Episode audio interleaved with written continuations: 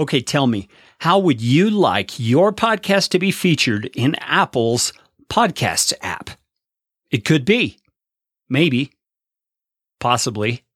Find out how in this episode of Podcastification.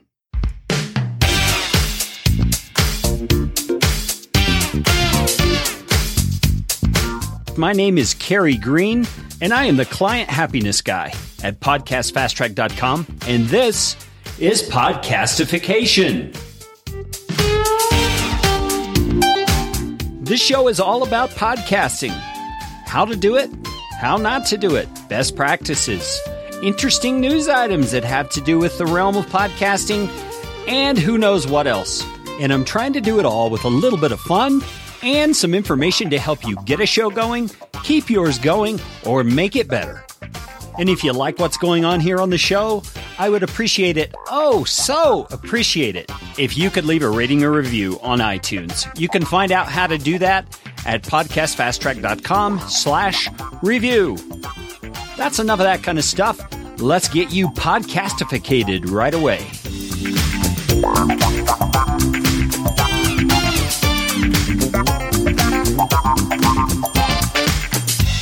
Okay, you may not have known, but Apple does have its very own podcasting app.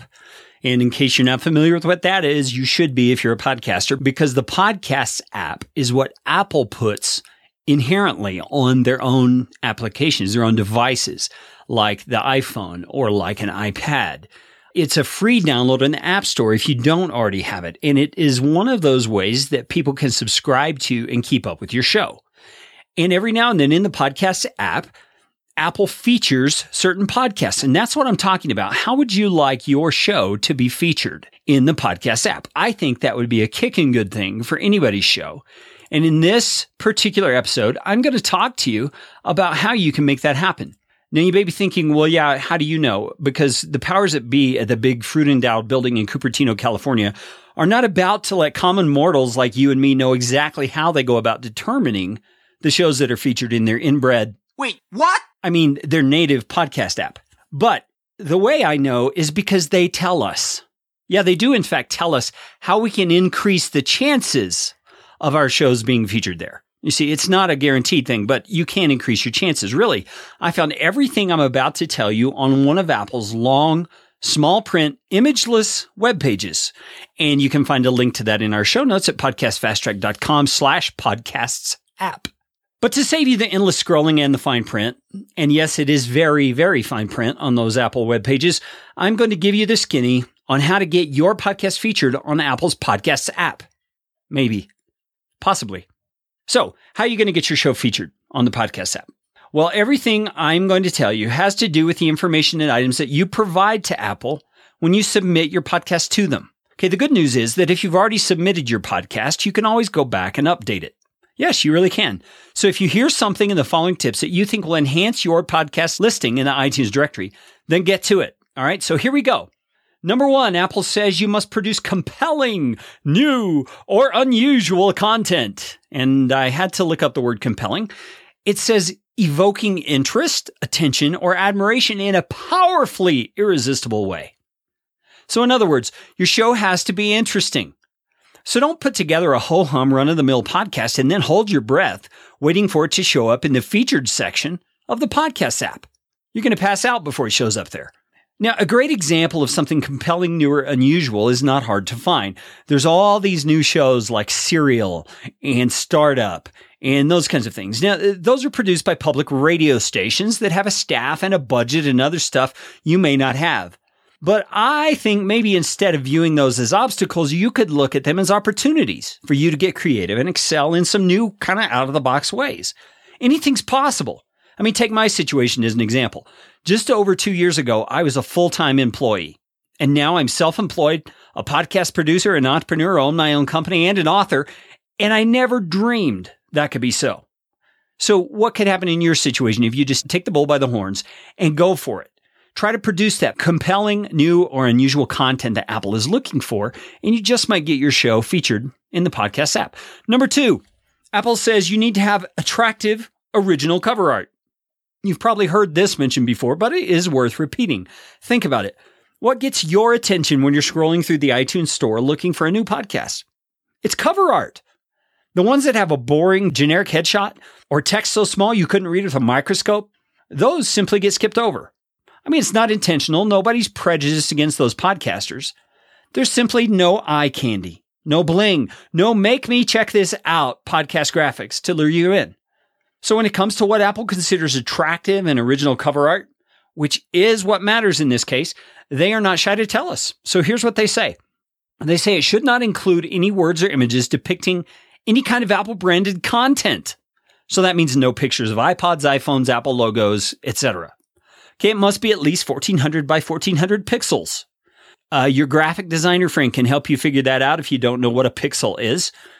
It must be either a JPEG or a PNG format. Again, ask your designer friend if you don't know what those are. It must be created in the RGB color space. You do have a graphic designer friend there, don't you? It can have no pixelation. Hello, graphic designer friend. It should have no images or language that could be construed as racist, misogynist, or homophobic. Now, they're not saying you can't publish episodes with that, but don't expect yourself to be featured if your podcast cover art has those things on it. Your image also should not depict sex, violence, gore, illegal drugs, or hate themes. Again, do it if you want to, but don't expect Apple to show you off in their podcast app.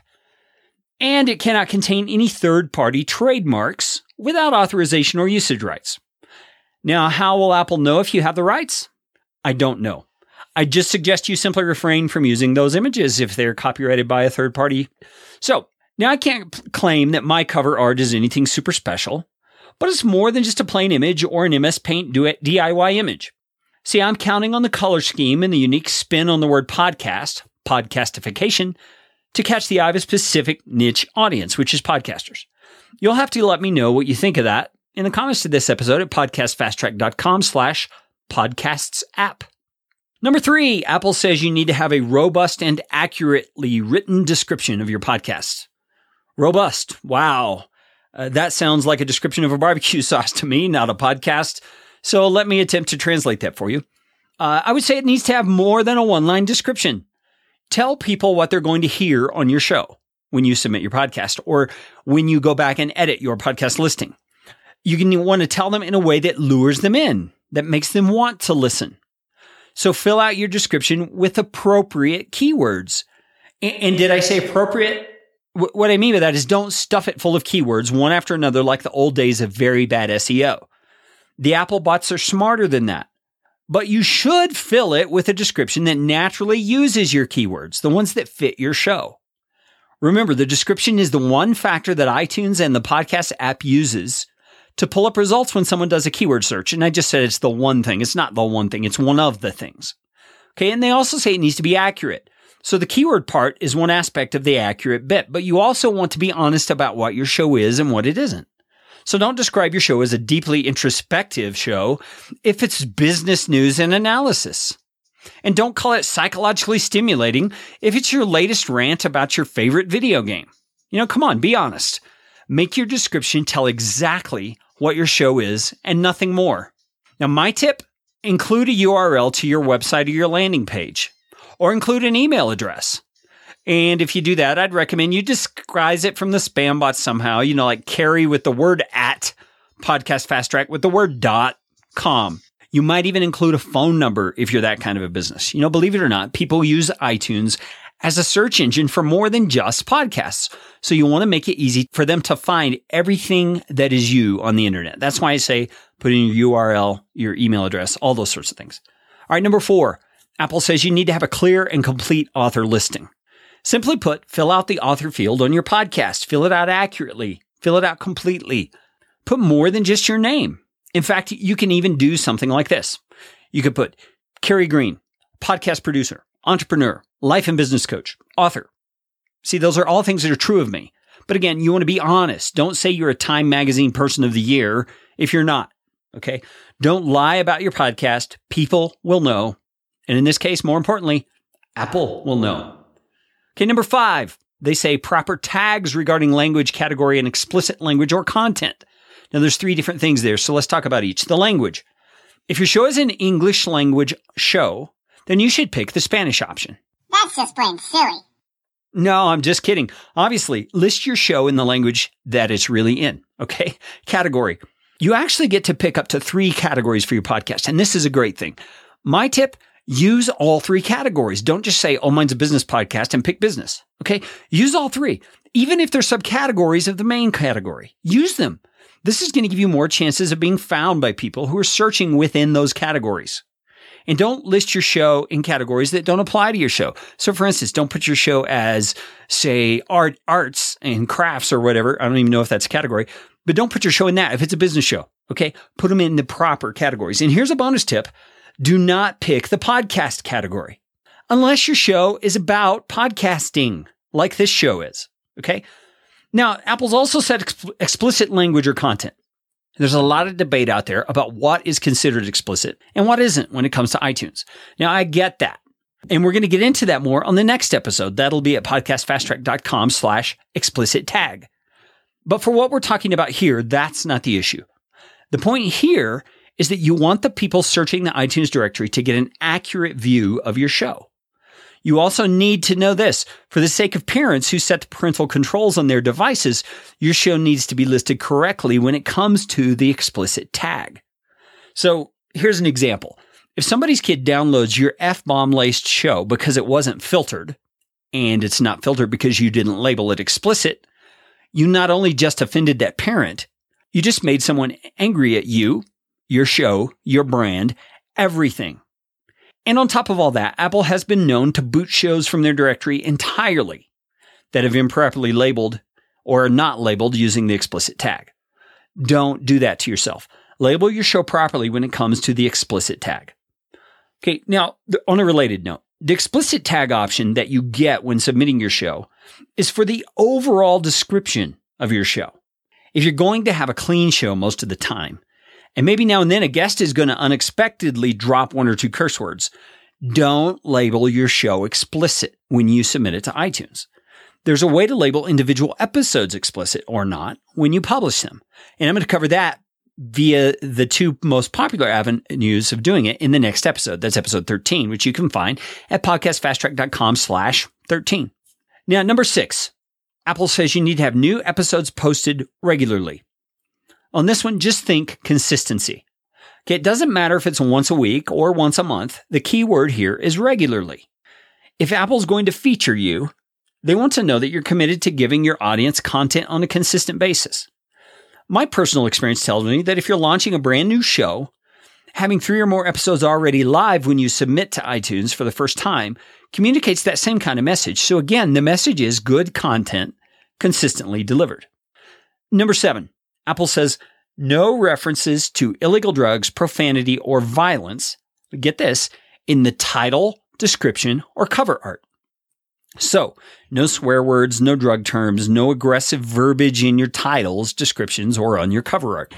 Again, you can do that if you want, but it's a surefire way to get Apple to ignore your content when it comes to being featured in the podcast's app. Now that's it. Seven pretty simple things Apple suggests you do if you want to improve the chances of your show getting featured in their podcasts app. And if those sound strangely like the same things Apple suggests in order to get your show featured in their new and noteworthy section of the iTunes Store, it's because they are the same things. Apple's podcast app pulls its info directly from the iTunes Store and uses almost the same criteria as the new and noteworthy category.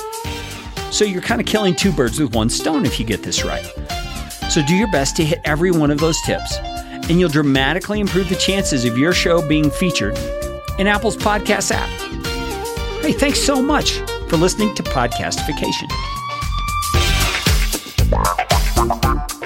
This show is brought to you by Podcast Fast Track, where my team provides professional podcasting services without the time suck. Full production, editing, and show notes all in one monthly subscription package. You can find out more at podcastfasttrack.com. Now go out and make it a podcastificating day.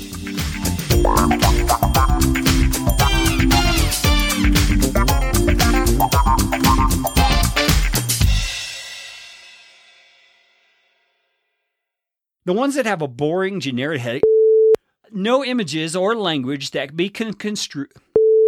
If you're going to have a clean show most of the time, and maybe now and then a guest will unexplain, blah, blah, blah,